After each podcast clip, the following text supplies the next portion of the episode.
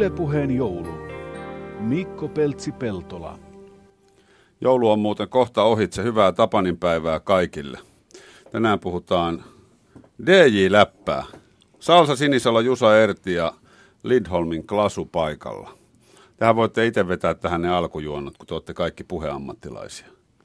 Oikein mukavaa Tapanin päivä vaan kaikille kuulijoille. Joo, mä oon Salsa Sinisalo siis tiskiukka Jumala arvosta ainakin, jos kysyy näistä multa kavereilta täältä. Ja tota, mitä mä, 79 tehnyt ensimmäisen DI-keikan, sitten voittanut tiskiukka ja Suomestaruuden 83. Ollut monta monta kertaa tuolla tiskiukka ja maailmastaruuskilpailussa mukana, mutta en kylläkään kilpailemassa, vaan niin kuin Brandsin edustajana ja muuta tämmöistä vastaavaa. Sitten mä oon ollut tota, suomalaisen äh, tiskiukkakulttuurin tai oikeastaan Suomen diskokulttuurin ja kehittämisyhdistyksen puheenjohtajana kuusi vuotta. Ja nyt siellä on toinen mies kyllä puikoissa, mutta oli, että yritettiin tehdä tämmöistä DI-asiaa, vähän palkkahommia, musa ja kaikkea tämmöistä eteenpäin. Ja saatiinkin aika paljon aikaa siellä, että ei mitään, ja yhdistys toimii erittäin hyvin vieläkin.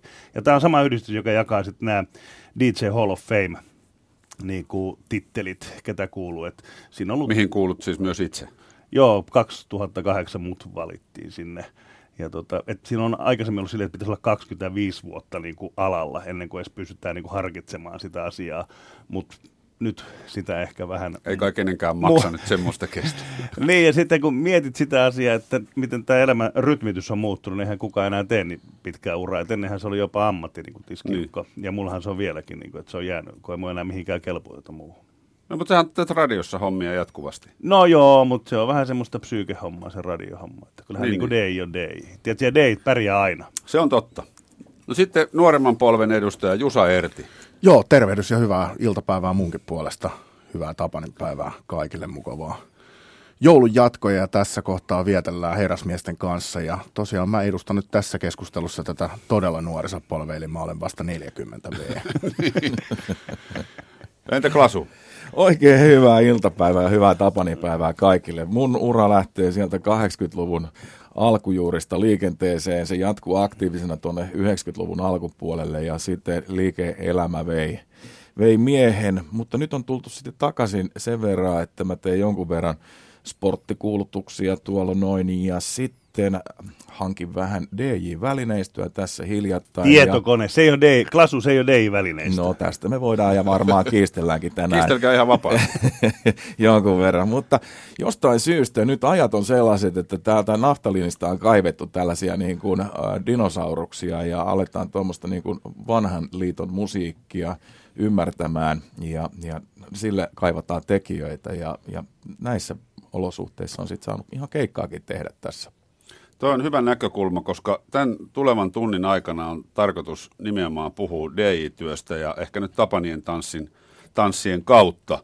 Eikö tämä ole kuitenkin se päivä, kun ihmiset lähtee ulos? Joulu, joulu on vietetty rauhassa perheen kanssa, ainakin suurimmassa osassa kodeista. Aktiivisimmat on tietysti käynyt jo baarissa jouluaattona, mutta kunnolliset kansalaiset. No mä voisin aloittaa tässä vanhempana siinä mielessä sanomaan, että tota, silloin kun Tapanin tanssit on tullut, niin Tapani oli eka päivä joulun jälkeen, milloin sai tanssia. Ja tota, silloin 80-luvulla oli vielä niin tiukkaa setti, että jos joku ravintola oli sanonut erikoisluvalla, niin kuin pitää esimerkiksi jouluaattona auki tai joulupäivänä, niin sai soittaa musaa, mutta ei saanut tanssia. Eli siellä tuotiin noita pöytiä, siis tanssilattialle. Sehän oli ihan niin kuin järjenvastaista touhua. Ja, ja pääsiäisenä oli sama juttu. Ja sitten taas se oli Deille toisaalta hyvä juttu, kun mehän ei kuuluttu silloin mihinkään liittoihin eikä muihin tämmöisiin systeemeihin, niin me saatiin tupla liksa aina silloin. Se oli joku semmoinen erikoispyhä korvaus. Ja nämä oli aika hauskoja juttu, mutta Tapanilla oli tosiaan se, että silloin ihmiset lähti, että ne oli ollut perheentuloon tai jos oli kotosi jostakin pidemmältä, niin käynyt vanhempien luona ja muuta vastaavaa. Ja sitten kaikki tapas, kaikki kaverit, kaikki silloin aikojen alussa. Mutta nyt nykyään nämä on vapautunut aika paljon, että mun käsittääkseni saa tanssia milloin vaan. Ja pitää... No olisi se nyt tänä vuonna aika omituista, että laitettaisiin pöytiä tanssilattialle. Mutta se on myös hyvä, mitä silloin ehkä ajateltu, oli se, että kuinka paljon on yksinäisiä ihmisiä esimerkiksi jouluna. Niin sit sä oot yksinä jossakin himassa, tai jos ei sulla ole ketään, ajattele sitä, niin nyt sulla on mahdollisuus sen lähteä ravintolaan joraan ja nähdä muita ihmisiä. Mun mielestä se on aivan mieletön juttu. On, on, on, on. Joo, tota, mä hyppäisin tästä salsas, salsan tarinasta suoraan sitten 90-luvulle, eli mähän itse aloitin tosiaan soittamaan ravintoloissa aktiivisesti vuonna 1995, ja silloin tilanne oli oikeastaan sama Sama siltä osin, että Tapanin päivä oli se bilepäivä joulun päivistä, mutta toki silloin enää tätä tanssikieltoa ei, ei noudatettu 95. Mutta käytännössä katsottuna ravintoloita ei ollut auki jouluaattona eikä joulupäivänä. Ja nyt vuosi vuodelta yhä useampi ja useampi ravintola pitää auki myös jouluaattona. Ja jouluaatto on itse asiassa muotoutunut pikkuhiljaa semmoiseksi päiväksi, että kinkku syödään, lahjapaketit avataan, mutta siinä kohtaa sitten etenkin nuorempi polvi, niin ne ei välttämättä jääkään enää lukemaan kirjoja kotiin ja viettämään perheen kanssa aikaa, Eli vaan ne lähtee baanalle. puolen yön aikaa sitten varmaan. Kyllä. Okay. Eli noin kello 12 ainakin Helsingissä jouluaattona ravintolat, ne mitkä on auki, rupeaa täyttymään ja yhä useampi ja useampi ravintola pitää myös auki. Ja tämähän tarkoittaa kääntäen myöskin sit sitä, että Tapanin tanssit sellaisenaan on vähän niin kuin kärsinyt inflaatio. Eli se Tapanin päivä on enää itse asiassa yksi vapaa-päivä muiden joulun vapaa-päivien joukossa. Mä lähden pois. Tämä oli Tapanin sitten ohjelma. Mä lähden mekin. Ohjelma säppeä. Joo. Ei enää sanottavaa. Joo, tota, tapanitansseista elävästi muistuu vielä niin kuin mieleen se, että se oli sinällään aika haastava päivä tiskiukalle soittaa, kun oli ollut se hiljainen hetki siinä, mikä tietysti alkoi jo hyvissä ajoin ennen aattoakin. Eli, ja varsinkin meikäläinen, joka siihen aikaan soitteli, ei niin kirkkaissa valoissa, ne saattoi olla vähän, vähän tällaisia niin kuin, äh, lähiösoittoruokaloita, jossa sinällään oli ihan hyvä meininki, mutta sitten se porukka, joka tuli sisään, niin se oli hyvin heterogeenistä, että siellä oli 18-vuotiaasta niin kuin 70-vuotiaaseen yleensä väkeä liikenteessä, koska sai sitten niin kuin juhlia ikään kuin luvan kanssa, ja se teki sen niin kuin tiskiukan näkökulmasta aika haasteelliseksi sen homman. Että Eli kun piti vetää humppavalssi tango Kyllä. ja sitten välillä myös Laura Branikanit sinne niin. väliin, niin tota, se teki haastavaa. Se oli siihen aikaan, se oli kovaa hommaa jo. Mutta mun mielestä taas, kun tuota ajattelee, niin kuin Klasu puhui tuosta asiasta, niin se taas opetti ihan järjettömän äh, musanäkemyksen, musatuntemuksen ja rytmityksen siihen just sen takia, että kun ne mummot kävi ihan kuumana, että ne ei saanut niitä tiettyjä valsseja näitä. Ja se oli hekuman hetki, kun sä sait kaksi disko, uutta diskobiisiä soittaa väliä. Sitten mentiin taas tangoihin tai valsseihin. Jotain iskelmääkin ehkä ja olisikohan, en muista mitä kaikkea No ehkä Hurrikanessiakin tuli soitettua ja sitten siihen aikaan dingot ja muut. Ne oli, mutta ne oli, ne oli disco niin. kaikkien mielestä. Niin kuin niin. Kaikki muu paitsi se perustanssiaskel. Veikkaan, että Salsakin on saanut oman annoksensa Tapanikansaa tässä maailmassa. Ihan. Kyllä. Amado mio. no hei, minkälainen on Tiskiukan eli DJin asema nykyään, jos te vertaatte menneisiin vuosikymmeniin? Siis puhutaan henkilöstä, joka soittaa ravintolassa tai ylipäätänsä tilaisuudessa musiikkia? Kuka aloittaa? Aloitan minä. Mulla tulee aika jä, jä, jäykkää tekstiä. Aloita, aloita ihmeessä. Aloitetaan sieltä jäykimmästä ja mennään sitten vähän rennommaan suuntaan. Mm. Toi, mä oon sitä mieltä, että tämä niinku, tilanne on itse asiassa aika järkyttävä. Niinku, silloin, mä en osaa sanoa ihan vielä 70-luvun juttua, kuinka kovin staroinen silloin ollut Stadin säkit ja börjet ja ketä kaikki vanhoja herroja on ollut. Nite. Soit, nite. No niitä, niitelle terveisiä muuten Kuopio, vaan niitä on toivon mukaan hyvissä voimissa taas. Ja tota, mitä ne on tehnyt, mutta sitten 80-luvulla, kun, kun itse olen niinku ollut ehkä niinku eniten hehkulampuissa ja niin poispäin glasuaikaa, niin se oli tietyllä tavalla semmoista, niinku, se oli aika iso stara, kun sä soitit ja ihmiset tuli pyytää biisiä. No, okei, käyttäytymistavat oli eri tavalla. Ne tuli, hei, jos sä kerkiit johonkin väliin, niin olisi kiva kuulla tämä biisi. Tai tämä olisi mun lemppari. No sehän oli jännä juttu. Esimerkiksi mun kohdalla meni sillä aina, että kun kundit tuli biisiin, niin, ne, niin kuin jos ne mahtui sinne loppuun tai valomerkin jälkeen, niin onnistui. Mutta jos mimmit tuli, niin mulla oli aina yllättävän paljon tilaa niille toivelaulle. niin. Että vähän oli silleen, olisiko tämä rasisminen kanta sitten, vai mikä tämä on ollut, kun mä jaan tämän. Mutta nykypäivänä, kun mä oon käynyt, tota, mä en nyt hirveästi nämä ravintolassa ole tehnyt, paitsi tämmöisiä no, tilauskeikkoja ja sitten erikoisiltoja ja muuta vastaavaa, niin siellä tulee vähän vanhempaa, niin mun mielestä nuoriso on nykyään aika törkeätä, niin kun ne tulee aika rumasti sanomaan ja pyytää niitä. Ja, että tämä kulttuuri on siihen, että kun mä oon asiakas, niin mä omistan tätä koko mestä. Sä teet niin kuin mä sanon ja mm. sä saat kenkää ja että ei, se, ei tule semmoista nättiä puhetta, hei, miksi, miksi eihän mäkään siellä väkisi jos soittaa. Mä yritän ihmisiä viihdyttää niin miksei hän voisi myöskin olla ystävällinen minua kohtaan sitten. En ole ihan varma, mutta Jusa tietää varmaan nykypäivän trendin vielä paremmin. Että. Joo, kyllä siis Salsa on tuossa ihan oikein, että muutosta on ollut havaittavissa todella paljon. Ja se muutos tavallaan kiihtyy koko ajan. Ja osittain tähän niin kuin Salsan viimeisimpään kommenttiin siitä, että ihmiset käyttäytyy törkeästi ja niin edelleen, niin ö, osittain vaikuttaa se, että vanhaan aikaan 80-luvulla esimerkiksi, niin oli tämä vanha lentävä lause, että ravintola valitsee asiakkaansa. Niin Portsarit. Nykyään, no kyllä. niin nykyään tämä on kiepahtanut täysin päälailleen, eli asiakkaat valitsevat sen ravintolan, missä he käyvät, koska ravintolatarjonta on kasvanut niin järjettömän suureksi, että meillä on suhteessa enemmän ravintoloita kuin mitä meillä on ravintoloiden käyttäjiä.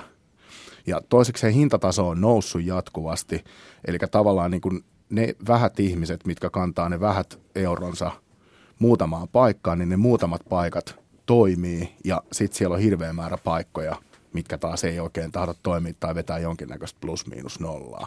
Kun taas sitten 80-luvulla ravintoloita oli erittäin vähän, oli ne tietyt paikat ja ne oli melkein ilta kuin ilta, niin ne oli täynnä. Niitä varmaan diskoja, jos Ky- niin kuin disko, tanssiravintolat, ravintolat on... Ja, ja tota, se, jos tähän DJin niin kuin varsinaiseen työkenttään mennään, niin se on muuttunut järjettömästi. Eli mä tavallaan pääsin näkemään oman uran aikana sen muutoksen. Et kun mä aloitin 95, niin mä tulin tavallaan siihen, siinä vaiheessa mukaan kuvaan, kun vinylilevy rupesi pikkuhiljaa syrjäytymään CD-levyn tieltä. Se oli niin kuin se muutos numero yksi. Mutta se ei oikeastaan DJ-soittamista tai DJin toimenkuvaa sanottavasti vielä muuttanut muuta kuin sitä, että hauikset ehkä pieneni vähän, kun ei tarvinnut niitä maitolaatikoita kantaa joka paikkaan niin paljon. Mutta sitten 2000-luvun puolesvälissä rupesi musiikki digitalisoitumaan. Eli tavallaan yhä enemmän ja enemmän kivijalkakaupat rupesi häviämään ja DJit kuten myös tavalliset kuluttajat rupes hankkimaan musiikin internetistä – ja tämä muutti tilannetta huomattavan paljon, eli nykyään tavallinen kuluttaja pystyy saamaan täsmälleen sen saman materiaalin haltuunsa internetin kautta, mihin periaatteessa vanhaan aikaan vielä 90-luvulla 2000-luvun alussa oli tavallaan pääsy ainoastaan tiskijukilla. Niin, mehän tehtiin aika paljon, tehtiin niin kuin töitä ja aika paljon. Musan eteen. Niin, musan, musan eteen, että, tota, että saatiin sitä uh, musiikkia sinne levylautaselle ja saatiin sellaisia versioita, ja, ja siihen aikaan äh, levyjen Suomeen tulo, se kesti suhteettoman kauan aikaa ja tehtiin aika isojakin liikkeitä, että saatiin, saatiin niitä uusia biisejä siihen levylautalle. Yksi, mikä mulle tuli mieleen tähän näin, niin olisiko mahdollista, nythän mäkään en nykyään aktiivisesti soita muuta kuin erilaisissa yksityistilaisuuksissa ja tämän, tämän tyyppisissä hommissa, missä näitä... No, dino... jätkä soittaa hallikeikkoa nykyään. hallikeikkoa nimenomaan. Tällaisia dinosauruksia kaivataan. Niin se, niin Salsa ja minähän elettiin sitä spiikkaavien tiskijukkien niin kuin sanotaan loppuaikaa parhaimmillaan siinä. Ja, silloin se, me, ja me soitettiin aika paljon samoissa paikoissa ja samaa yleisöä kävi, niin siinä syntyi semmoinen aika hyvä interaktio sen asiakaskunnan välillä. Eli me kyllä kunnioitettiin asiakkaitakin ja tiedettiin vähän jo asiakkaista, ne oli tuttuja, että muistat Brunnissa varmaan, niin sieltä, niin sinä muistatte naiset sieltä ja, ja minä sitten ehkä kokonaisuuden sieltä. Joo, jo täysikäisiä nekin. Ne oli täysikäisiä, joo. joo. Et, tota, Muistan Brunnista, mutta oikein hyvin. Tästä tuli, eli Brunni on mikä, onko nykyään latuuri vai mikä, eikö, mikä siinä on? Tota, itse asiassa Villiviini, brunni. Tota, brunnin tilalla on nyt tällä hetkellä sellainen kuin officiina. Se on Joo. ruokaan keskittynyt tänne latinohenkinen paikka, mutta siinä oli pitkään Heartbreaker, siis brunnin Just niin jälkeen. Niin ja sitten oli kaivopiha Aleppo. Joo, mikä... siellä oli monta. Me hoidettiin Klasun kanssa, se oli varmaan 30-luvun, 85 taisi alkaa tai jotain mm. semmoinen. No kuitenkin, niin se oli keskiviikosta sunnuntaihin, eikö ollut? Kyllä. Ja me soittiin kahdestaan. Se oli, se oli kans, jos miettii tämmöistä klubiskia, niin se oli tavallaan niin kuin meidän klubi. Ja mikä siinä oli hauskinta oli se, että mä oon ollut aina tämmöinen niin kuin, mitä mä sanoisin, kevyen popin ja tota, italon musiikin ja tämmöisen melodisen musiikin tota, hyvän ystävä ja tykkään siitä ja soittaja. Klasu on ollut aina vähän tämmöisen tummemman funkkimeiningin, ja nyt mä uskallan sanoa sitä sanaa, miten se pitäisi sanoa tämä musiikki, mutta, mutta tota, niin, ajattele samassa paikassa, ja sitten siinä kävi aika paljon niin kuin samaa jengiä, niin ne ei tule ikinä mut pyytää niitä Klasun biisejä. Ne venäs, että Klasun vuoro tulee, kun se tulee, niin se tietää, että sieltä saa. Että jännästi se jengi meni niin kuin, ja sitten musta oli hauskaa, niin kuin, että aina kun mä olin töissä, niin mulla ei yhtään Friidus, ja kaikki aina pyysi Klasulten toivebiiste, oli Roikkusi Deiko. Joo, mulla on ihan toisenlaiset muistikuvat tästä asiasta. Että... No mutta tässä niin kuin tavallaan huomaa just sen DJ-kulttuurin muutoksen, mistä mitä toi Peltsin alkuperäinen kysymys käsitteli. Eli, eli tohon aikaan ihmiset tuli katsomaan teitä, mm. koska teillä on ne harvinaiset biist, mitä ihmisillä ei ole. Teillä on, on sellaisia hyvä. remiksejä, mitä ihmisille ei kotihyllystä löydy, eikä ole edes saatavissa. Ja niin huonoja niin, läppiä, että niitä ei kotihyllystä Niin, niin sitten tuo spiikkaaminen on totta kai toinen juttu. Ja itse olen pyrkinyt, vaikka kuulunkin tähän nyt niin sanottuun 40-vuotiaaseen nuorisosukupolveen, niin olen pyrkinyt, jos vaan paikan säännöt sen sallii, niin myöskin vaalimaan spiikkaamista. Eli että vaikka nyt ihan joka väliin kuuluteta, niin kuitenkin aina sinne tänne, ainakin sanotaan hyvää iltaa ja hyvää yötä. Ja jos on jotain syntymäpäiviä, niin tämän tyyppisiä. Siitä tulee muuten hyvä mieli, kun menee ravintolaan ja siellä DI spiikkaa, kun se on nykyään aika harvinaista. Kyllä, esimerkiksi tuossa Kaivokadun Kaivokatu 12, eli ravintola Lady Moonissa, niin tulee aika paljonkin välillä spiikattua, totta kai. Niin, tuo ravintola Lady Moon on Helsingissä hyvin pitkäikäinen ja legendaarinen paikka. Pitääkö se muuten paikkansa tämä lause, että Lady Moonista saa aina? Sun pitää tulla katsomaan, mä en voi kommentoida, että eikö tämä ole Ylen lähetys kuitenkin. No, Onko Lady Moon ollut Rose aikana? Niin, tätä, tätä mä, mä äsken... Ja nailoni. Pe- niin, kato, tästä menee, ro, mulle se on rose aina. Joo, sama. Koska se sama. on niinku silloin, ja sieltä tuli muuten aika tuhmaa tavaraa siihen aikaan. Pojat soitti semmoista, mitä Suomessa ei kuulu oikeastaan muualla. Niin, eri... puhutaan yhdestä liiketilasta, Joo. joka on eri sukupolville niin kuin ollut niin, se, se oma klassikkopaikkansa. Joo. Ja Silver Night oli toinen. Ne oli niinku kaksi semmoista funkkimestaa. Sitten piti mennä Heinolaan funkkimaruskaan, jos halusi oikein tuhmaa. Kyllä, kyllä. Joo, ja sitten sit oli semmoisia harvinaisuuksia. 80-luvun puolivälissä oli, mistä saatiin vihjiä, että Etelä-Suomessa löytyy paikka, joka soittaa tämmöistä niin todella raskasta tummempaa musiikkia ja, ja tota, hip-hoppia, ja se oli Järvenpään kasino, Joo. Missä, missä väännettiin, ja mä en ollut uskoa silmiä niin kuin siihen aikaan, siellä, siellä väännettiin, ja se jengi oli siellä tanssilattialla ja tanssi Afrika Bamba ja mm. niin kuin, trouble funkia siellä ihan täysillä menemään. Ilmeisesti sen takia, koska muuta vaihtoehtoa ei ollut, kun oli tämä yksi ainoa paikka siinä. Ja ajattelen siitä viisi vuotta eteenpäin, niin tanssi Matti Nykäsen tahdissa siellä. Kyllä. Matti Nykänen on siellä virtsannut Deikopista on, alas. Ja trippas siellä ja mitä kaikkea no. se teki. Mm. Järvenpää on muuten mielenkiintoinen paikka. Mitä, mitä vuosia, Klasu, silloin oli, kun Järvenpään kasinolla on mustaa musiikkia, eli mustaa Kah- mäiskettä? 82. joo, 80-luvun alkupuolen jälkeen 82, 85 varmaan siihen, siihen aikajänteeseen osuu, osuu se aika, että siellä oli sellaiset jantterit veivaamassa, mitkä, mitkä tosiaan niin kuin, sellaista musaa, mikä, mikä oli niin kuin tästä niin sanotusti mainstreamista aika lailla ohi. Niin. Koska siitä kymmenen vuotta eteenpäin käytiin Järvenpään tanssitalolla, missä oli nuorisodiskoja. Mm. Ja se, se oli sam, saman henkistä, että, että räppi toimi huomattavasti keskivertoa paremmin kuin muissa mm. vastaavissa Kyllä. paikoissa.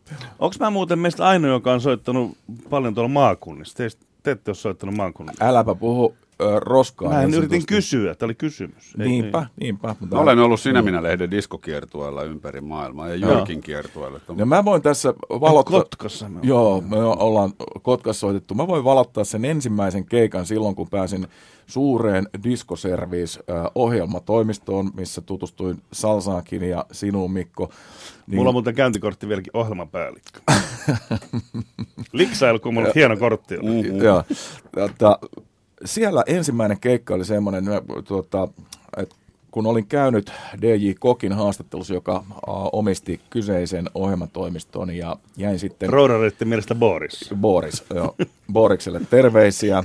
KJ Dekki, DJ Kokki. joo. Jäin odottamaan sitten, kun Kokki sanoi, että kyllä varmaan löytyy tekijämielen hommia. Jäin odottaa sitä puhelinsoittoa eräänä perjantaina se tulikin se puhelinsoitto. Mä olin alaikäinen vielä, mulla ei ollut ajokorttia, oli 17-vuotias. Ja silloin ö, puhelin soi iltapäivästä perjantaina, olisiko se ollut kello 17 tai lähellä 18 jo. Ja siellä kokki sanoi, että nyt olisi muuten hyvä keikka tiedossa, että nyt, nyt on oikeasti, että nyt lähtee kyllä. Ja, ja tietysti niskakarvat nousee ja pieni hikoilu päälle, että että tämmöinen Pekka Naru Nuoramo tulee hakemaan sut kohta hänen Sierra Cosworthillaan sieltä pihalta ja mä sanoin, että selvää, että olen levylaukkujen kanssa valmiina tuolla alhaalla ja niin olinkin ja sitten lähdettiin menemään ja matka suuntautui Somerolle, ravintola Hämeenporttiin.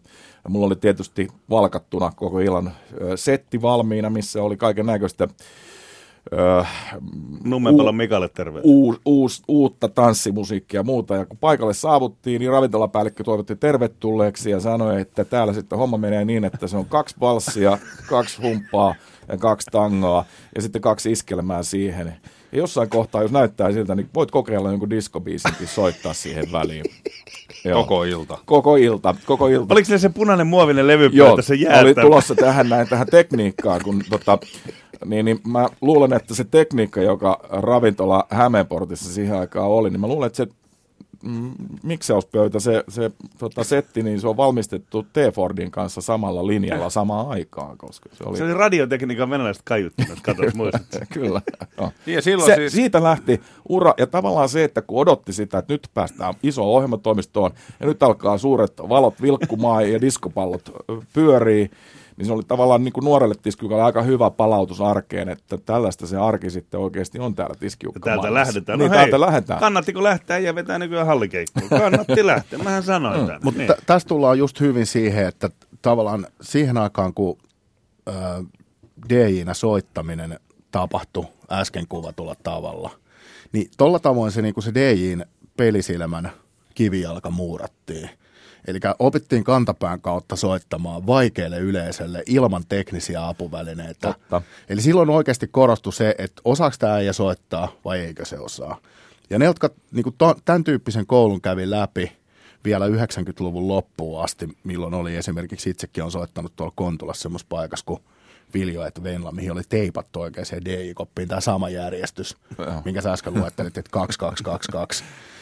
Ja, ja tota, tämän tyyppisen niin kuin, koulun läpikäymällä, niin silloin oikeasti op, oppii niin kuin to, soittamaan ihan täysin eri tavalla kuin se, että sulla on pelkästään tietokone, mihin sä laitat biisit Spotifysta jonoon ja sen jälkeen kone miksaa ne sun puolesta. Tai jos sä käytät pelkästään jotain niin kuin softapohjasta mi- miksaamismenetelmää ja sun musiikki genre on hyvin kapea. Mm. Eli tavallaan niin kuin lähdet sieltä latvasta päin harjoittelemaan vastaan se, että sä lähdet tyvestä päin harjoittelemaan, miten tehtiin aikanaan niin kuin vanhaan aikaan. Mm. Tämä nyt oli vähän ehkä kankeasti sanottu, mutta, Mutta, mutta siis nykypäivänä, kun lähtee DJ-keikalle ja jos siellä on nettiyhteys, niin kaikki maailman musiikki on, on siinä helposti saatavilla. Silloin Kyllä. Lasun esimerkissä niin 150-200 vinyyliä mukana riippuen omista fyysisistä voimista, paljonko jakso kantaa. Mut siinä oli kaikki illan laulut. Kyllä, ja sä oot sidottu niihin lauluihin, toimeen. ja jos sä osaat ne laulut soittaa oikeassa järjestyksessä, niin silloin sä oot hyvä DJ. Ja ne oli vielä maksisinkkuja, vinyylisinkkuja suurin osa, että siellä lopussa saattoi iskelmiä olla LP-levyllä, että samalla levyllä oli sit useampia lauluja. Juuri, juurikin näin. Mä aloitin silleen, tota, mulla oli siis kaksi jo semmoista keissiä, mutta mä, mulla oli noita seitsemän tuumaisia sinkkuja sen takia, että niitä sai enemmän. Ja siellä oli sitten just sitä sekametelisoppaa. Kun mäkin soitin sit silloin 80-luvun alussa, niin Haagan Iida oli mulla yksi paikka kultakaivos Louhelassa. Terveisiä Öö, sinne Ekama- Kultakaivoksen Mikä oli raunioon. Ekamarketissa, Kanelma Ekamarketissa oli se, mikä sen nimi, si- se oli yksi paikka. Haukilahden vesitonni. Pönttö. Ai, pönttö, niin. Näitä mestoja. Hei, ja mä asuin Espoossa. Mä menin kahdella bussilla. Perkeleen ne laukut. Mulla on kuin apinan kädet, kato lum. Ja, ja kun mä olin siihen aikaan nuori, mä halusin olla nahkakengissä. Tietenkin. Niin mä oon kaatunut sata kertaa Joo. bussipysäkillä. Joo, Intti oli vaikea päästä, kun ne katsoi, että sä oot pioneeri, sä oot ollut jo täällä. Et ei tarvitse tulla toiseen kertaan. Ja sitten tä- tästä vanhasta, mun on pakko kertoa pari juttua. Mä oon, mä oon muutama asian niin kuin vannottanut tässä matkan varrella. 80-luvun alussa, se oli varmaan siihen aikaan, kun mä voitin sen mestaruuden ja sitten tota, mä oon paljon lapsuksia tuolla Karjalassa, Imatralla, niin kuin mut se faija eronnut, mutta aina laitettiin sinne vähän niin kuin jäähylle kesäisiä ja muuta. Ne tuli hyviä frendejä. Niin siellä oli tämmöinen ohjelmatoimisto kuin Ina Mix muistaakseni, vai oliko se vaan Ina, eli Karilan poikien oma.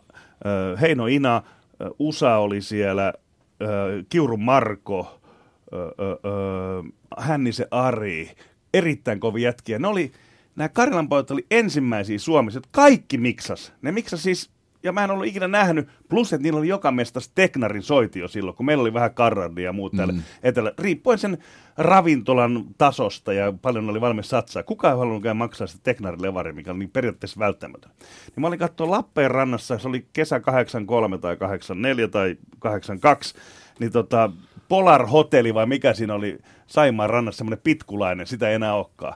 Ja siellä Kiurun Marko soi, tästä se saa, Yesin Owner of the Lonely Heart oli hitti se vuosi. Se veti sitä alkuun kahden videon, ja mä sanoin, ei tota, ihan jäätävä hienosti, mä sanoin, ei tule muuten ikinä toi miksaus menee läpi Suomessa, että se spiikkaava day. No mm. siinä mentiin mettään oikein urakalla sitten niinku tässä hommassa. Ja toinen on ollut 90-luvun taitteessa, kun tota, muistaakseni silloin Fennia tehtiin, se oli 9192, milloin se alkoi. Silloin tuli just Denonin tuplanpesä CD-soitin, ja siellä mä sanoin, että ei kannata laittaa tota, että ei, no, ei noin CD, ei nyt pysty ikinä mm. miksaa, että tota, just oppinut vinille kymmenen vuotta harjoitellut. Se meni mönkään. Mm. Ja sitten on mulla kolmas vaihe, tämä tietokonevaihe, mutta sen mä hyvä, mä ostin niinku kaikki härmeet, mutta mulla meni aika niin kauan, että mun mielestä biisi on loppu siellä tietokoneella, kun mä oon tottunut sen levylaukkuun prärään. Mulla on samassa järjestelmässä, mulla on akkosjärjestyksen levyt siellä, sit mulla on ollut Maxit beat-järjestelmä, mulla kaikki, niin mä vaan näin lärään, mä tiedän kun naista sormien päällä hipelisti, että se saa sen levyn sieltä. Näin nopeasti käy, ja laittaa soimaan. Mutta tietokoneen mulla meni aika, kun osaan mä nyt lukea, mutta mä en niinku vaan osaa sitä niin mä heitin sen veke ja jatkoin. Niin kauan kuin CD on, niin kauan mä soitan. Okei, okay, tota... Mm, morjens. Ihan kysymyksenä, osaat sä nykyään jo miksaa? Joo. Mä yritin opettaa sua aikana, on... siitä ei tullut mitään. No, tämäkin... Mulla meni hermo. Mulla on tosi, mä oon lehmähermonen kaveri, mutta mulla meni ihan hermo sun kanssa. Tässä voidaan kyllä ottaa tämä asia esille oikein hyvinkin itse asiassa. Tota... Odottakaapa hetki, mä tota, totean tähän väliin vaan, että tänään Tapanin päivänä puhutaan siis Tapanien tansseista ja DI-hommista ja paikalla on Salsa Sinisalo, Klasu Lindholm ja Jusa Erti. No niin, nyt voitte käydä toistenne kimppuun. No mä sanon ensinnäkin... DJ Battle. Mähän on siis ensinnäkin kaikista vanhin, eli mua pitää arvostaa kaikista eniten. Niin, niin. respect, haluaisin respect. huomata, että mä oon käsittääkseni myöskin ainoa, joka on DI Hall of Fame, se taas nousi pointsit. No niin, se miksaamisesta. Klasuhan oli siis jäätävän taitava. Sä, mä en tiedä, treenasitteko te vai miten te, ketä teitä oli siinä ryhmässä, mutta sähän opit yllättävän nopeasti ja niin kuin todella hyvin jo miksaa ja vetää niitä. Ja se oli vaan lahjakkuutta. No se on varmaan sitäkin. Ja miksaamisella tarkoitetaan siis yksinkertaisuudessaan siitä, miten saadaan kappale vaihtumaan toisiin toiseen mahdollisimman nätisti. Joo, ja sitten tietenkin nämä beatit, eli beats per minuut, bassoiskut minuutissa mm. pitäisi jotenkin laskea. Ja sitten pitäisi ottaa katsoa varmaan vielä sävellaji, mikä mulla oli just se ongelma, kun mä löysin kyllä beatit, mutta sävelajit sitten kohdannut. Siitähän tulee se hirveä ero. Sitten kun sä löytät ja löytää se kohta, mistä mennään sisään ja mistä lähdetään ulos. Niin, ja eikä missata sitä. Mm. mm. Sehän piti, se oli vaikka laskuoppi. Mulla meni pitkään, mutta nykyään aika Kyllä mä aika hyvin saan nykyään noin CD, tietyt biisit, mutta esimerkiksi mä oon sitten yhden... Mahtavaa, mä ostan sulle joululahjaksi konjakin, joo, yhden. seuraavaksi jouluksi. Joo. Mm. Ker- vielä tänä joulunakin. Niin. E- e- Ennen loppiaista. Niin. Niin, uusi joulu, niin sanoo. Mummoni sanoi, uusi joulu tulee mm. loppiaista. Joo, mutta kyllä se aika vaikeaa se oli silloin, silloin jos ei ollut teknariin, niin sillä se tota, ja nykyään sitten, mä oon sitä mieltä, että tässä kun on puhuttu näistä vanhoista ja muuta, niin mä oon nähnyt näitä nuoria kavereita, jotka vetää myöskin koneella, niin kyllä mä niinku arvostan niitäkin, että ne on löytänyt ja hienot mestat ja laittaa tota, osaa laittaa ne kohille ja biisin valinnat. Et kyllä mä arvostan sitäkin, että en mä voi sanoa, että se on niinku vaan se tietokonesoittaminen olisi niinku helppoa. Et kyllä se siihenkin joudut tekee paljon duunia, näkee, näkee vaivaa, että ei se niin helppoa, kun tota, ihmiset luulee, että lyödään vaan kone ja painattaa jotain nappia. Että kyllä mulla ainakin arvostus on heitä kohtaan. Hei, yksi juttu. Saako tässä kysyä, välillä heittää tämmöisiä kysymyksiä? Vaikka, vaikka Peltsi johtaakin tätä hommaa täällä näin, niin mitä tapahtui tälle hommalle, koska näitä oli tosiaan aikana, just kun mainittiin näitä tällaisia niin sanottuja paikallisia diskoja, mitä Haukilahdeskin oli tämä pönttö, hmm. valtavasti hyvännäköistä vestendiläistä daamia ja komeita nuorta herraa valuu ympäristöstä siihen. Sitten oli jo kultakaivos, missä hmm. itsekin oli. Ja näitä, purettu. Nä, joo, Se on purettu nä, nä, näitä, näitä, tota, näitä tämmöisiä niin paikallisia diskoteekkeja, niitä oli valtava määrä. Ja, ja nyt siellä on korkeintaan bubi ja sitten väki painaa tuonne keskustaan, jos pitää tanssi alkaa niin kuin heilauttaa. Mihin se hävisi? Se on mielenkiintoinen kysymys mun mielestä kanssa, koska okei, ennen vanhaa, muistatteko sitä aikaa, kun yökerho olla puoli kolme asti auki, mutta sen piti olla hotelliyhteydessä. Muuten ei mm. sanonut, kun luvat, äh, puoli kahte oli KY, mihin jonotettiin kuudelta sisälle. Eri, joka ikisenä päivänä se oli eri vippikortti.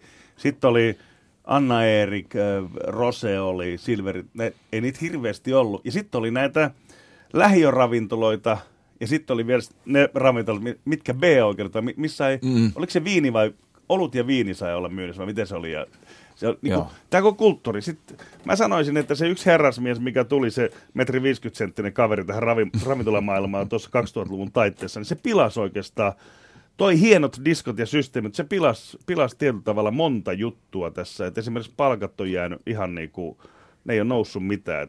Sama liksa oli mulla 90-luvun alussa. Tuliko hän sieltä Turun suunnalta? Hän tuli Turun suunnalta. Saisi mennä takaisin. Tai mennä vähän pidemmällekin vielä mun puolesta. Ahvenanmaalle. Myydä helvetti ruottalaisille koko jätkä. Joo, ky- kyllä siis tota, salsa on hyvin pitkälti mun mielestä oikein siinä, että tarjonta on kasvanut niin suureksi keskustan alueelle, että pikkuhiljaa ne lähiöissä olleet niin kuin paikalliset diskoteekit on karissut pois. Ja sitten toisekseen ihan taloudellinen tosiasia on se, että diskoteekin pitäminen tänä päivänä on taloudellisesti huomattavan paljon kannattamattomampaa kuin keskikaljakuppila, missä myyntiaika on aamu yhdeksästä sinne puoli kahteen yöllä. Kassakone laulaa koko ajan, kun Veka ja Pertsaa painaa ovista ja ikkunoista. Ja sitten taas tämmöinen diskoteekkityyppinen paikka, niin se toimii yhtenä tai kahtena päivänä viikossa ja myyntiaika on kolme ja puoli Tässäkin on se, että Niin siinä ihan yksinkertainen matematiikka sanelee sen. Mutta myös yökerhon hinnat on lähtenyt ihan, ihan niin kuin Lapasesta, joo. lapasesta. Et, Kyllä. et, ei voi, noin katteethan on ihan järjettömiä, että se on ihan selvä asia. Et sillä, jos vähän sitä hintaa tulisi, mä uskon, että sillä pystyisi Mä, jo- mä luulisin näin, että, että jos niin kuin mentäisiin siinä suhteessa vähän sinne keski-eurooppalaisempaan suuntaan, että esimerkiksi oluen hinnasta pystyttäisiin jokunen euro tinkimään pois niin kuin siitä loppuasiakkaan hinnasta. Oli niin- yksilö niin häiden, jatko, yksilö häiden jatkoilla helsinkiläisessä syökerhossa. Ja mä kävin parille kaverille ostamassa kaipiroskat siinä ja sitten se siinä duunas niitä ja sitten tuli laskun aika, niin se sanoi 33 euroa. Sitten mä Anteeksi, kuinka? Mitä 33 euroa? 11 euroa, semmoinen pikku rinkki, Joo. niin kuin per setti. Ja haluaisin- ei, ei se halpaa ole. Ei ole halpaa, ei. Sen takia tota, siellä ihmiset ei käy, se on kova hinta. Haluaisin myöskin yhden asian heittää. Minkä takia ruotsalaiset pystyy taas jälleen kerran nöyryttämään meitä? Cafe Opera on perustettu 70-luvulla, Sturebla, niin ne on vieläkin täysin hyvissä voimissa. Sano meiltä Suomessa, miksi me lopetettiin Hesari, 71 vuonna perustettu disko, se lopetettiin kannattamattomana hotellin yhteydessä. Jotainhan siellä tekee päällikötkin väärin, jos ei tämmöiset legendapaikat voi pysyä. No tässä tullaan taas siihen Suomi Mm. tota, kulttuuriin. Eli tällä hetkellä muistaakseni, onko Hesarin vai Hesperia vai onko molempien tiloissa toimii kuntosali. Hesperi on ikävä. Joo. Esperian Ja- ja tota- joo, se hotellin alakerrassa on Kyllä. tosi iso kuntosali. Ja kuntosali tuottaa seitsemän yötä viikossa joka päivä mm. fyrkkaa määrän X, kun taas yökerho, mikä esimerkiksi Hesperian tapauksessa on pikkusen niin kuin keskustan sykkeestä pois. Niin, Niin, nykyään. Mutta niin. silloin kun se oli voimissa, niin mä voin kertoa, että Joo, siis... siis 6X tuotti ky- kyllä, silloin. se on ja totta. silloin siihen yökerhoon mentiin sen takia, että se oli kaupungin siisteimmät diskovalot. Kyllä, ja ehkä paras tovin. äänentoistakin. Että... Sinä menit siis diskovalojen takoja perään. Minä menin naisten takia aina. Niin, niin, mutta kato, en mä, siis mulla vaan kerrottiin. Aa. Naiset tuli vähän siihen niin kuin kaupan päälle. Ei, mutta siis mä kuulin vaan huhua, että porukka, porukka sen takia osittain tykkäs mennä, että sekin oli semmoinen yksi magneetti, diskovalot. Tuntuu, Varmaan. tuntuu jotenkin Joo, nykyään, kyllä, siis että- Hesperian tekniikkahan oli siihen aikaan, jo siis a- aikana ennen Siberiaa, niin sehän oli niinku ihan täysin mullistava. Että eihän missään muualla ollut esimerkiksi tämmöistä liikkuvaa tanssilattiaa, mikä meni ylös ja alas. Ja valot siinä. Ja mm. valot tanssilattiassa ja Valotkin meni ylös ja alas. Mm. Ja vinoon käänti. Niin, vino, joo. et, et missään muussa paikassa ei tämmöistä ollut ja varmasti sitä tultiin katsomaan ihan pidempiäkin matkojen päästä. Ja sitten toi Hesperian se kovin, tai sanotaan niin kuin ehkä tunnetuin vaihe, tämä Siberia, niin sehän oli sitten ihan sunnuntai-klubi. sunnuntai-klubi, joka tota, veti siis ihan ympäri Etelä-Suomea ihmisiä sinne. Ja Se oli siihen aikaan jo, Se, se oli oli sekä taloudellisesti että biletteknisesti niin aivan järjetön menestys. Että semmoista toistahan ei ole ennen sitä ollut, eikä varmasti koskaan tule olemaan. Mutta hän sanoi kyseisessä hotellissa siis, kun mä kävin siellä yhdessä tilaisuudessa ja kysyin, että missä se teidän legendaarinen yökerho on, niin se esitteli, es- mulle esiteltiin se kuntosali. Niin se nyky, nykypäivän liikematkustajat, ei ne kysy, missä on lähin yökerho, vaan ne kysyy, missä on lähin kuntosali. Tämä fitnessboomihan on, on tehnyt keskustan paikoille. Taajaman pa- kaljakuppilathan toimii, kun sinne mm, voidaan kyllä. kävellä, kävellä siitä läheltä ja ottaa kaljaa ja mennä kotiin. Niin, ja se, se ei ole ravintola, se on seurustelupaikka. Sä tapaat myöskin ystäviä mm. siinä lähiössä, että et sun kaveri on siellä. Niin, menet- niin. niin. sitten jos lähtisi pidempään niin kuin kaupungin keskustaan oikein yökerhoon, niin eihän sinne yleensä lähetä yhdelle. Kyllähän se vaatii sitten vähän pidemmän kaavan kautta menoa. kerralla. Niin. Se on, se on melko kallista ja sitten sit jää yksi kuntosalipäivä seuraavana päivänä käymättä. Se on totta. Rapulassa ei voi nostaa penkiltä hirveästi. Mm. Leikkaa pumppu kiinni. Vai, eh, sit, No mites jos toi, tota, jos puhutaan hetki musiikista. Yes! Hyvä. Da, dirlan, dirlan, Mä tykkään, kamala, mä tykkään kamalasti musiikista. No se, se nyt olisi kummallista, jos ette tykkäisi. Tota, minkälainen musiikki soi Lady Moon, ravintola Lady Moonissa nykyään?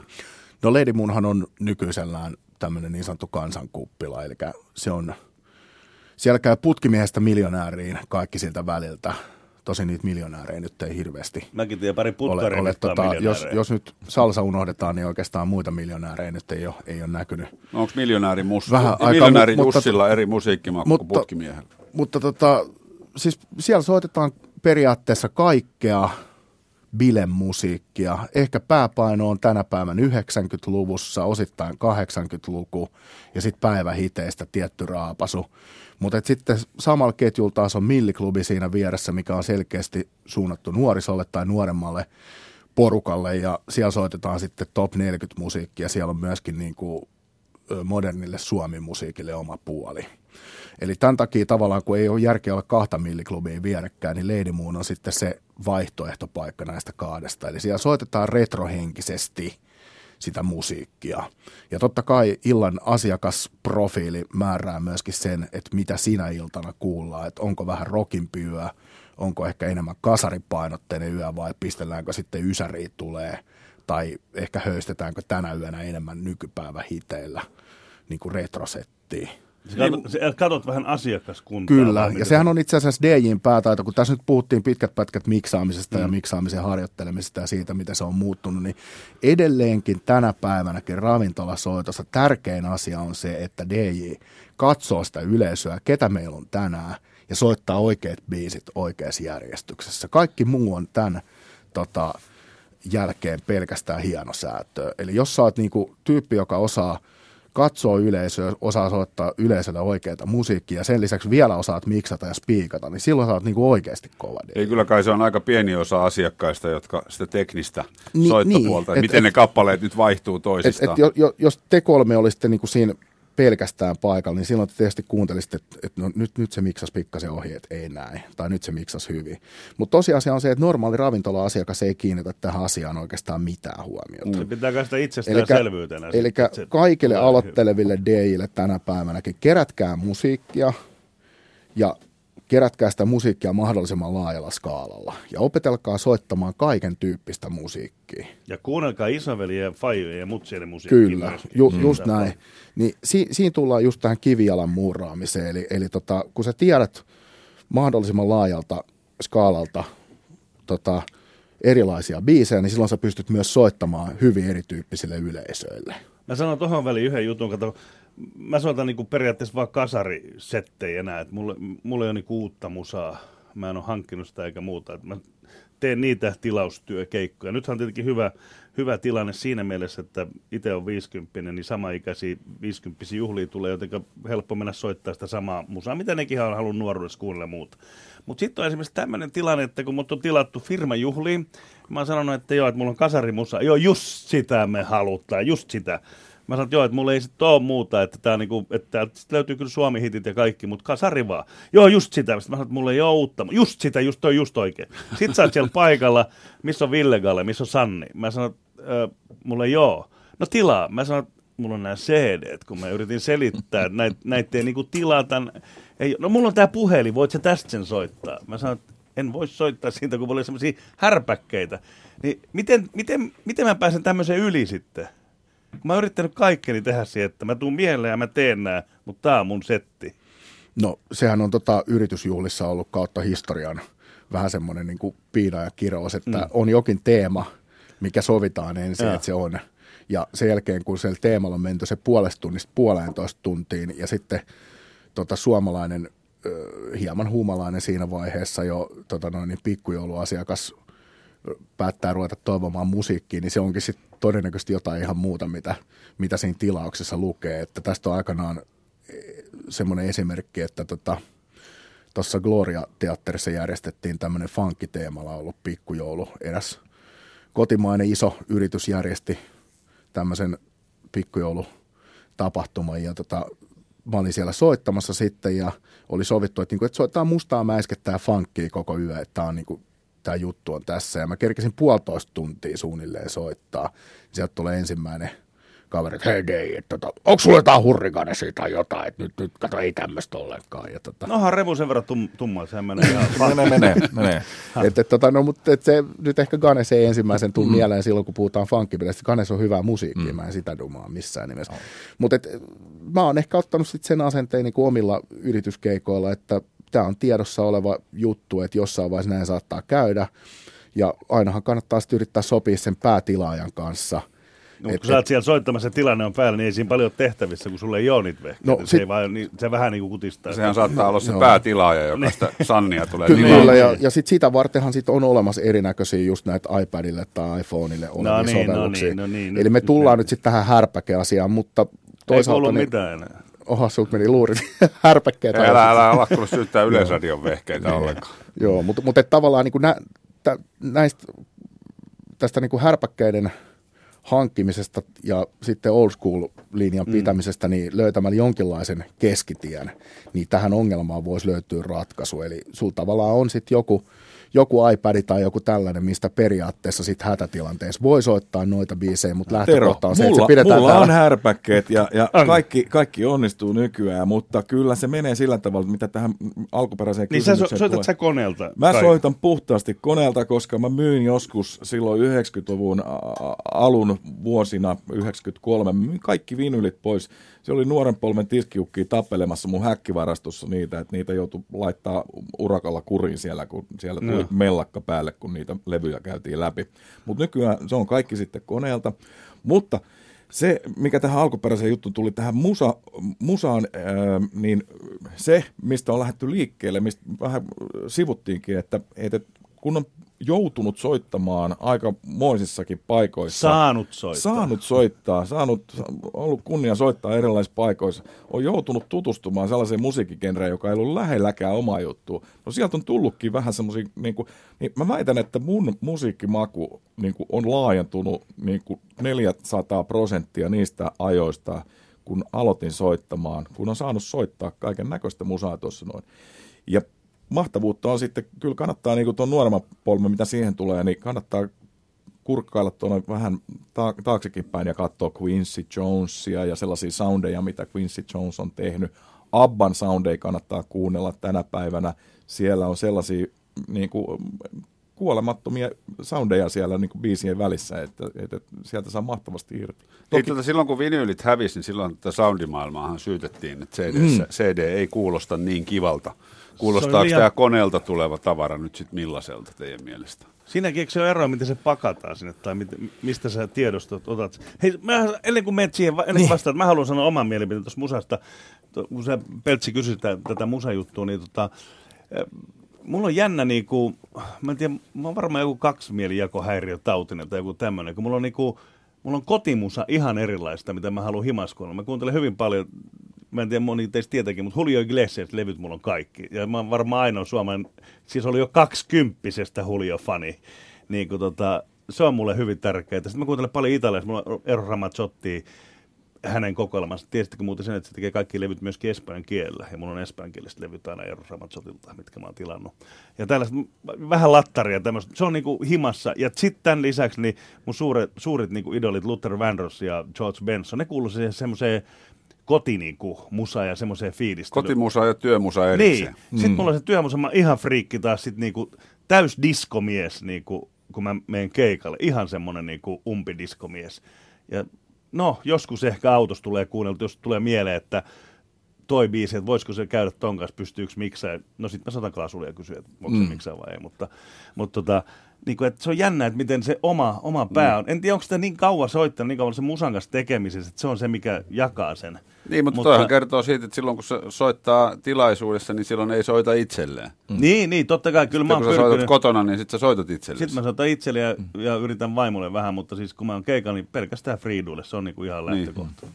Joo, ja kyllä mulla on, niin kun mä menen mökille tuonne Emäsaloon, sinne laiturin nokkaan, niin mä otan sitten värkit ja vermeet siihen ja kytketään bluetoothit ja sitten yhtäkkiä sieltä alkaakin tulla Veikko Lavi alkaa tulla sieltä tota, speakereistä. Että Onko se mökki se, mistä jengi puhuu huvilana? Joo. just se, just se. Mä nyt heitän oman, oman tota, no, niin soppani lusikkaan sen verran, että mä kerron, että mä kuuntelen autossa pelkästään Yle puhetta. Sen Joo, takia, se että se rentouttaa, se, se rentouttaa tota, noin, niin, kun keikoilla kuitenkin kuulee sen verran paljon musiikkia, niin se, että kuuntelee puheradiota, niin se on ihan uskomattoman hieno kontrasti siihen. Sillä saa nollattua täysin niin kuin, tavallaan sen musiikillisen minänsä keikan mm. päätteeksi. Tuo on hyvä pointti. Mä Et keikan tota- päätteeksi kanssa joku Yle Puhe tai Yle Suomi, mutta mulla on se, että joku puhuu. Kaikki muut radiot soittaa musaa. Ainoa, missä on enää nykyään puhetta yöllä, on Yle Suomi tai Yle Puhe. Joo, että et mulla on Se on ihan tota, käsittämätön homma. Ja mä oon huomannut, että aika monen muunkin DJ-autossa, niin jos on ollut jonkun tota, kollega auto lainassa, niin kaikissa on aina niin oletusarvona Yle puhe päällä. Että, tota, Se on, se on loistavaa. Salsa Sinisalo, Klasu Lindholm ja Jusa Erti, DJs miehiä vieraana. Onko tota olemassa enää tämmöisiä niin sanottuja kamakeikkoja? on olemassa. Ja nyt siis laajemmalle yleisölle kerrottakoon, että ei puhuta huumeista, vaan yksinkertaisesti siitä, että, että DJ menee tilaisuuteen, vie sinne kaiuttimet, äänentoistolaitteet, diskovalot, pakettiautolla, kytkee ne, soittaa illan ja sitten kun ihmiset on lähtenyt pois tilaisuudesta, niin DJ purkaa vehkeitä ja menee kotiin. Kyllä, siis mä voin aloittaa tästä, koska nimenomaan Hallikeikkamies. Niin, hallikeikkamies. M- Silloin kun ei olla niissä ha- hallien valoissa, niin missä teen tämmöisiä pienemmän muotoisia juttuja, niin mahtavaa on nykyään myöskin se, kun musiikki menee tuonne iPadille, niin myöskin se, että ennen kuin tarvii olla kuorma-autollinen äänentoistolaitteita ja, Ja kahdeksan björkkiä. ja kahdeksan björkkiä niitä roudaamassa siellä, niin nykyään sen pystyy tämmöinen tyhmempikin tiskiukko tekemään. Silloin aktiivitavaraa niissä kaiuttimissa ja muuta. Ne menee yhden pienehkön henkilöauton takakonttiin se koko setappi ja valotkin menee, valot on pieniä lasereita ja muita, muita semmoista pientä liikkuvaa valoa, niin se kulkee siellä auton takakontissa se koko setti. Se Niin ne oli puolitoista metriä korkeita ja, ja metrin leveitä ja yli puoli metriä syviä. ne- Kyllä. Ja, ja paino 60 kiloa ne kaiuttimet, mitä roudattiin. Joo. Joskus niin kuin pikkupoikana kesätöissä sinä henkihieverissä. ja pari sun kaveri oli nostamassa, ja sitten tuli Björkki, joka otti yksinään sen. Niin, niin Björk, Jar, Jarmo Björkille terveisiä. Joo. Legendaarinen, Legendaarinen rouveri. roudari. Jäin muuten kerran yhdellä tämmöiselle keikalla kiinni tupakoinnista työnantajalleni. Ja, ja puhutaan 80, 90-luvun, Oi, oi. 90-luvun lopusta, niin Oi, oi. sain vatsaan niin kovan nyrkiisku, että lähti ilmat pihalle. Koska hän piti huolta nuorisosta, Joo. ettei ruveta Toi polttamaan. Kamakeikka, mitä sä kysyit, niin, niin tavallaan niin kuin se on, niin kuin La- Klasu kertoi tuossa, niin se on, mutta en, ennenhän mennään, silloin, mennään 80-luvun alkuun, niin se oli siis se ohjelmatoimisto, johon tuli puhelinsoitto, me täytettiin se paperilappu, mikä se paikka oli. Aika paljon oli kouluissa silloin, kouluihin vietiin laitteet ja myöskin yrityksiin.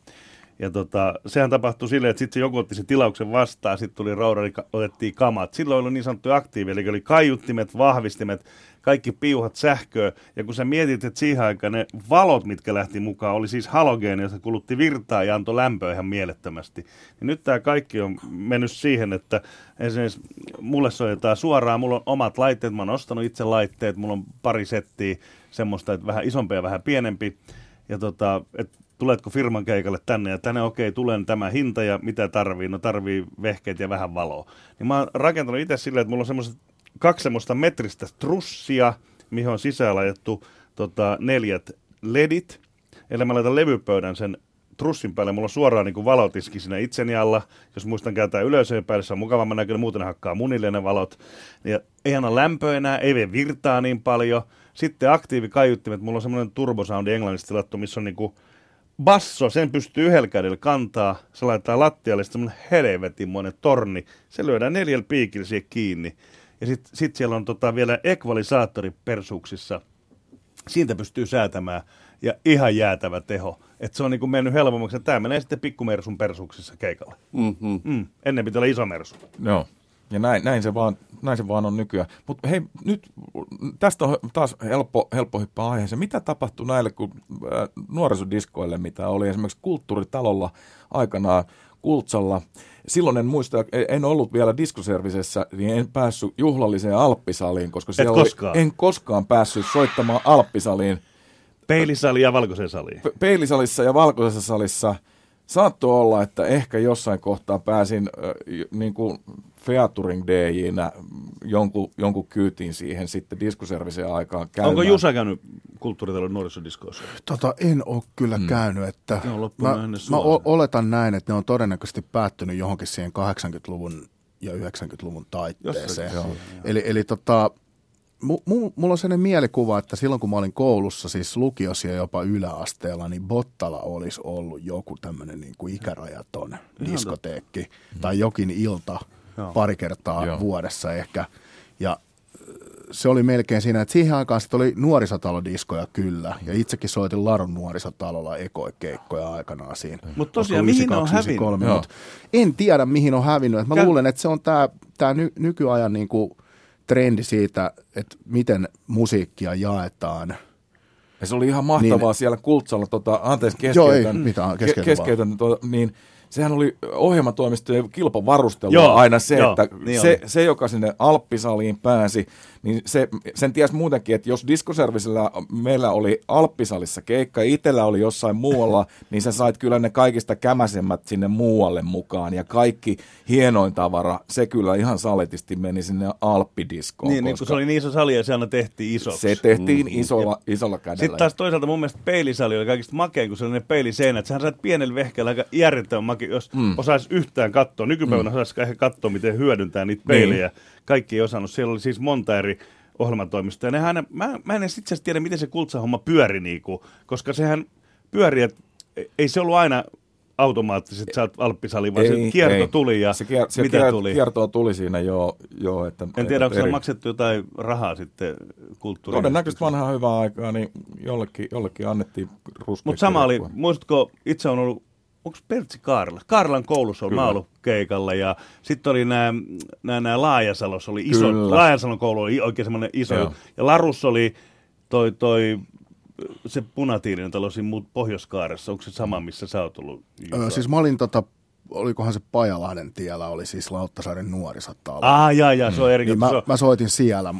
Joo, joo, tota se on niin kuin vähän, tiedätkö, niin kuin, 90 tiedätkö Ja tietysti ei, mersuja. ei, ei, voi unohtaa sitten, kun puhutaan näistä, näistä tota, alaikäisten diskoista, niin luoladiskoa ei voi ohittaa. Niin Helsingin Linnanmäellä. Linnanmäellä, mm. joo, totta. Nykyään siinä on meriakvaario. Kyllä. Mutta, ja mm. Tifla oli, se oli hieno kesäjuttu, kun Luola oli se juniorimesta, ja miten siellä käytiin, pääs lintsille ja muuta, vähän hattarautta ja sitten takaisin sinne diskoon. Ja sitten oli Tifla, eli ravintola Tivoli, mikä oli sitten taas noilla niinku ikärajallinen. Eli, mutta Tifla oli muistaakseni muuten silloin Lintsin, silloin 80-luvun aikana, niin se oli semmoinen, että siellä oli nämä nimenomaan nämä B-luvat, siellä ei sanonut kuin siideriolut. Siellä mm. ei ollut tiukkaa ollenkaan, mm. mutta hirveät bileet Mä kesässä. oon kerran siellä ollut, siellä piti soittaa vaan Whitesnakea. Joo, siellä, siellä Muuten tuli turpaa. saatto, saatto tulla tota, noin, niin, nokka kipeäksi, jos oli muuta kuin rockerollia. Että, et, Tiflassa? Et, tiflassa, joo. Se, ja sit, oliko, siellä oli joku tietty päivä vielä, onko se sunnuntai tai joku sellainen, koska siellä oli... Jallu siellä- muuten soitti Tiflassa niitä sunnuntai rockilta, minkä mm. se sitten vei sieltä mun mielestä. Joo. Mutta Tiflassa mä oon kuullut, hei kun joku ulkomaalainen stara, sä olit mukana vielä, se oli hieno. Se miksas Jooma Hardy on My Soul ja Steve Arringtonin Feel So Reading todella hienosti. Näin on muuta, joo. Nyt Muistatko? sanot, Kuka kyllä. meillä oli joku stara? Olisiko ollut Koska-. Chad, Chad Jackson Englannista? Taisi olla muuten. Joo. Ja tota, mä oon käyttänyt hänen tätä termiä vieläkin, koska se menee kohdalleen, niin mitä sitä muuttaa? Niin, mitä sitä hyvää vaihtamaan. joo. Mutta mut, et niinku siis, mä väittäisin näin, että yhteinen nimittäjä nyt sille, että minkä takia tämän tyyppisiä diskoteekkeja ei sanottavasti enää ole, on, on edelleenkin tämä nykyinen musiikin jakelutapa. Eli edelleenkin on, siihen aikaan kun näitä diskoja oli, niin silloin ei ollut Spotifyta, silloin ei ollut iTunesia, silloin ei ollut suurimpaa osaa niistä radiokanavista, mitä nykyään on. Ja silloin ei ollut hirveätä määrää internetradioita, kun ei ollut internettiä ollenkaan. Mä sanon, että ennen vanha oli kaikki Ni, parempi. niin, tota, Niin, niin, siihen niin. niin. aikaan tavallaan nuoriso tuli tutustumaan uusiin hitteihin. Ne tuli kuuntelemaan, että minkä tyyppisiä uusia hittejä DJ Salsa on kaivannut tälle viikolle. Ja ne pääsi tavallaan niin kuin siihen musiikin kulttuuriin kiinni sen diskon kautta. Totta kai siinä oli se sosiaalinen viitekehys, eli tultiin katsomaan vähän vastakkaista sukupuolta ja tanssimaan ja niin edelleen. Mutta edelleenkin niin nykyään tämä homma on muuttunut siihen suuntaan, että ihmiset, niillä on tietokone auki, ne selaa sieltä, mitä ne haluaa kuulla. Ja sitten erinäköisillä nuorisoseuroilla, urheiluseuroilla, kouluilla, tällaisilla saattaa olla omia diskotapahtumia kyllä. Mutta tämmöistä niinku koko nuorisoa yhdistävää diskoa varmastikaan tämän takia osittain ei ole, koska ei ole niinku mitään yhteistä syytä mennä sinne. Yksi missä mikä... ne pokailee toisiaan? Kun sen takiahan ne meni, sen, mimmit ehkä kuunteli musaa ja joras, mutta kundit halus mennä pokailemaan mimmejä. Ja Tinder, muist... Tinder, internetissä. Niin, interwebin mutta Voi muist... suoraan sopii, että mitä tehdään. niin. Muistatko sen ajan, mä muistan hyvin, Haagan Iidas tuli 15 yli 12 arkisin valomerkki, kultakaivoksessa tuli puoli yksi se niin mm. loppu. Niin sen takia ihmiset tuli, ne otti ehkä kaljan. Siellähän saa samaan aikaan syödä lehtipihviä tai tota, vinnerleike tai metsästäjä operaleipää. Niin piti, jos sulla oli A-oikeudet, jos oli, niin piti olla myöskin ruokaa. Niin, ja ihmiset ei, haluaisin sanoa, että ex-vaimoni ihan kävi seitsemältä viikossa katsomassa jumalaista kroppaa siellä soittamassa musiikkia, niin tota, ja tapas ystäviä samalla. Et se oli niinku tavallaan olohuone, että eihän, eihän siellä niinku juottu sitä alkoholia ihan tolkuttomia määriä niinku mm. joka päivä. Että kyllä mä muistan, kun viikonloppuisen töräytti, mutta viikolla esimerkiksi niin se oli enemmän niin kuin seurustelu ja siellä oltiin ja tosiaan sitä musaa kuunneltiin ja nähtiin kavereita. Että se oli niin eri, eri tavalla se homma. Huoma, huomaan, että te innostutte. Nyt meillä on hyvät herrat, aika loppu. Salsa Sinisellä on Jusa Erti ja Lindholmin Klasu. Kiitoksia ja hyvää Tapanin päivän iltaa. Kiitos kaikille. Kiitos kaikille. Kiitos kaikille.